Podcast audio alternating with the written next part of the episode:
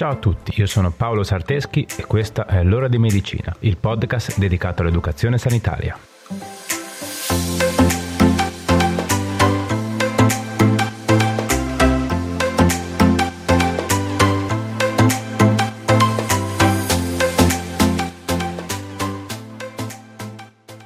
Ciao a tutti e bentornati.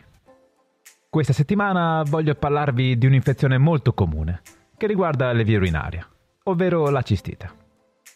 Come sempre però, prima di cominciare, facciamo un piccolo riassunto di anatomia e fisiologia.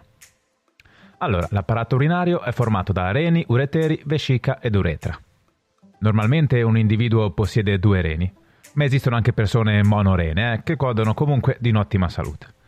Comunque, i reni svolgono funzioni importantissime, come la loro attività filtrante, che permette l'eliminazione di sostanze estranee, ma anche la regolazione dell'equilibrio idrosalino e acido-base del nostro sangue. Insomma, hanno una funzione regolatrice davvero fondamentale per la nostra salute. Gli ureteri invece sono due condotti tubolari lunghi circa 28-30 cm, che collegano ogni rene alla vescica. La vescica è un piccolo organo cavo muscolare che si trova nella cavità pelvica e funziona da raccoglitore di urina. In pratica tutte le sostanze e l'acqua che il nostro organismo deve eliminare si accumulano lì, fino a quando non verranno espulse con la menzione. L'uretra invece è un condotto che collega la vescica al meato urinario, una specie di tunnel che collega la vescica all'esterno e che quindi permette di eliminare l'urina. Nella donna l'uretra è più corta rispetto a quella dell'uomo. Ok, bene, ci siete? Quindi cos'è la cistite? La cistite è un'infiammazione o flogosi della mucosa della vescica. Si manifesta più frequentemente nelle donne rispetto che negli uomini, perché l'uretra della donna appunto è più corta e quindi agevola l'ingresso dei microrganismi. Solitamente la cistite è di origine batterica. In particolar modo il colpevole nella maggior parte dei casi è il batterio Escherichia coli, che appartiene alla flora batterica intestinale. Inoltre la cistite può essere acuta o cronica.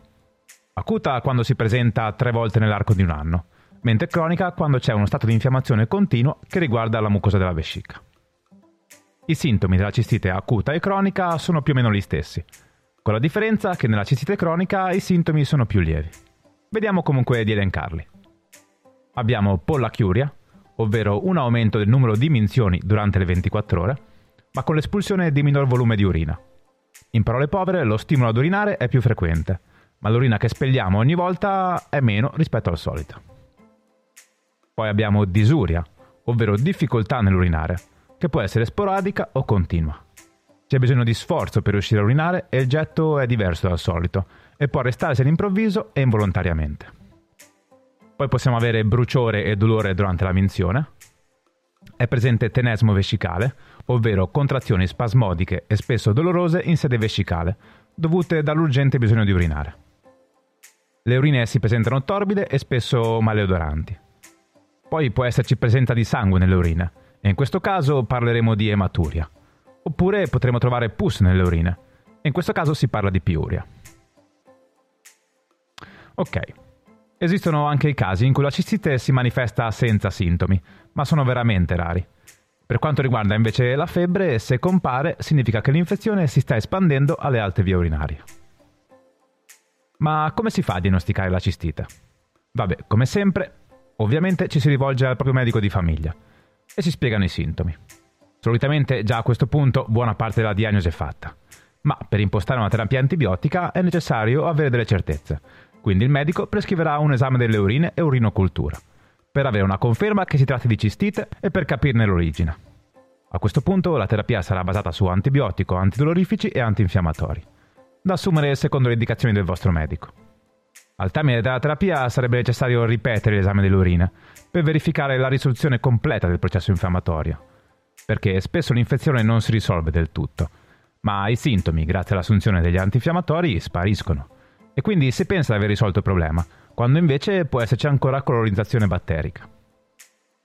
La complicanza principale della cistite è la pielonefrite, dovuta ad una risalita dei batteri fino ai reni, e alla conseguente colonizzazione. Fortunatamente questa complicanza è molto rara se la cistite viene diagnosticata e trattata. Le cistiti si possono classificare in infettive, quindi causate dalla presenza di virus, batteri o funghi, infiammatoria, non causate da microrganismi patogeni, ma da fattori che irritano le vie urinarie, come ad esempio urina troppo acida.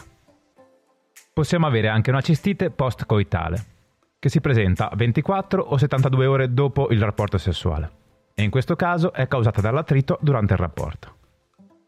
Questi sono i quattro tipi principali di cistite, ma attenzione, eh, perché esistono anche delle false cistiti, ovvero patologie che vengono inquadrate e trattate erroneamente come cistiti, ma che non lo sono, e quindi non si risolvono. Alcuni esempi sono la vulvodinia, il dolore pelvico cronico e la contrazione della muscolatura pelvica. Altra cosa da dire è che per la cistite esistono dei fattori di rischio, che appunto aumentano il rischio di svilupparla. Vediamoli insieme.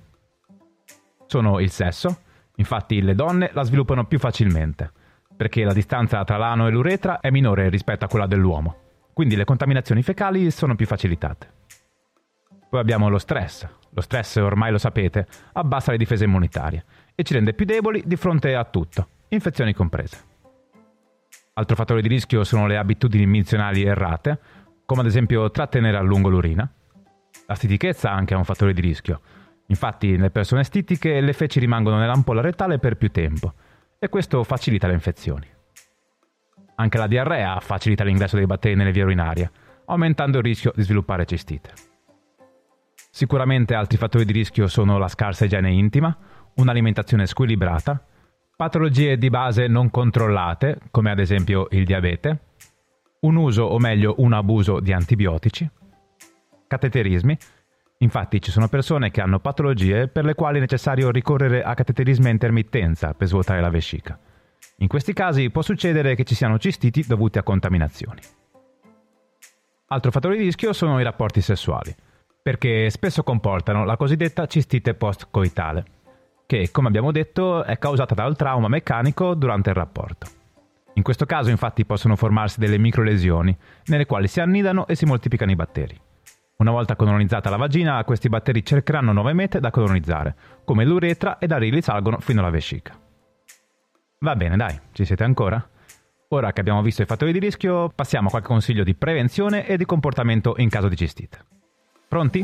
Andiamo.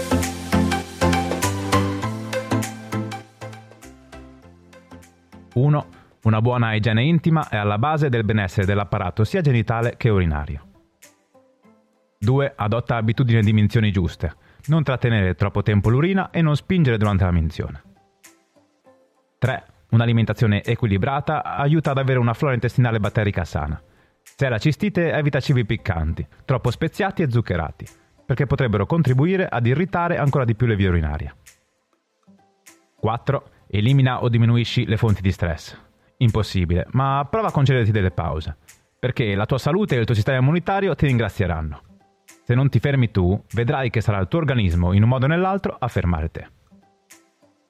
5. Idratarsi è fondamentale, anche quando si è in salute. In caso di cistite ancora di più. 6. Non condividere asciugamani e biancheria intima con altre persone. 7. Preferisci l'utilizzo di biancheria intima di cotone e non troppo stretta. 8. D'estate evita di rimanere ore con il costume bagnato, perché questa pratica aiuta molto i batteri. 9. Se soffri di cistite post-coidale, dopo il rapporto esegui un'accurata igiene intima e bevi qualche bicchiere d'acqua. Sarebbe bene fare queste due manovre anche se non soffri di cistite. Sono comunque delle buone pratiche di igiene. Comunque, la cistite post-coidale, se molto frequente, necessita di ulteriori indagini.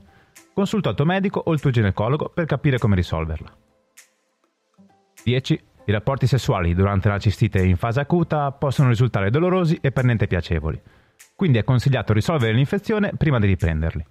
Non c'è pericolo di trasmissione durante il rapporto, però sarebbe meglio evitare. 11. Quando raccogli i campioni di urine per effettuare gli accertamenti, farlo mantenendo la sterilità. Quindi lavati le mani e asciugale, esegui l'igiene intima, inizia a urinare e non raccogliere le prime urine, ma solo la seconda parte, cercando di non toccare l'interno del contenitore, per non contaminarlo. Chiudi il contenitore e conservalo in maniera idonea. 12. Quando avverti i sintomi, consulta il tuo medico e assumi la terapia che ti prescrive, senza fare modifiche in autonomia. Ok, dai, anche per oggi siamo arrivati alla fine. Spero che la puntata ti sia piaciuta. Fammelo sapere, scrivimi sui miei canali social. Mi trovi su Facebook, Telegram o Instagram come Paolo Sarteschi. Facile. Prima di salutarci, come sempre, fammi ringraziare la mia collega e amica Brenda Rebecchi, che ormai lo sai, no? Condivide con me questo progetto. Ovviamente grazie anche a tutti voi che mi ascoltate ogni settimana e mi condividete sui vostri canali social. Siete la forza motrice del progetto. Va bene, dai, non vi trattengo oltre. Ci vediamo sui social e ci sentiamo venerdì prossimo per un'altra puntata. Ciao.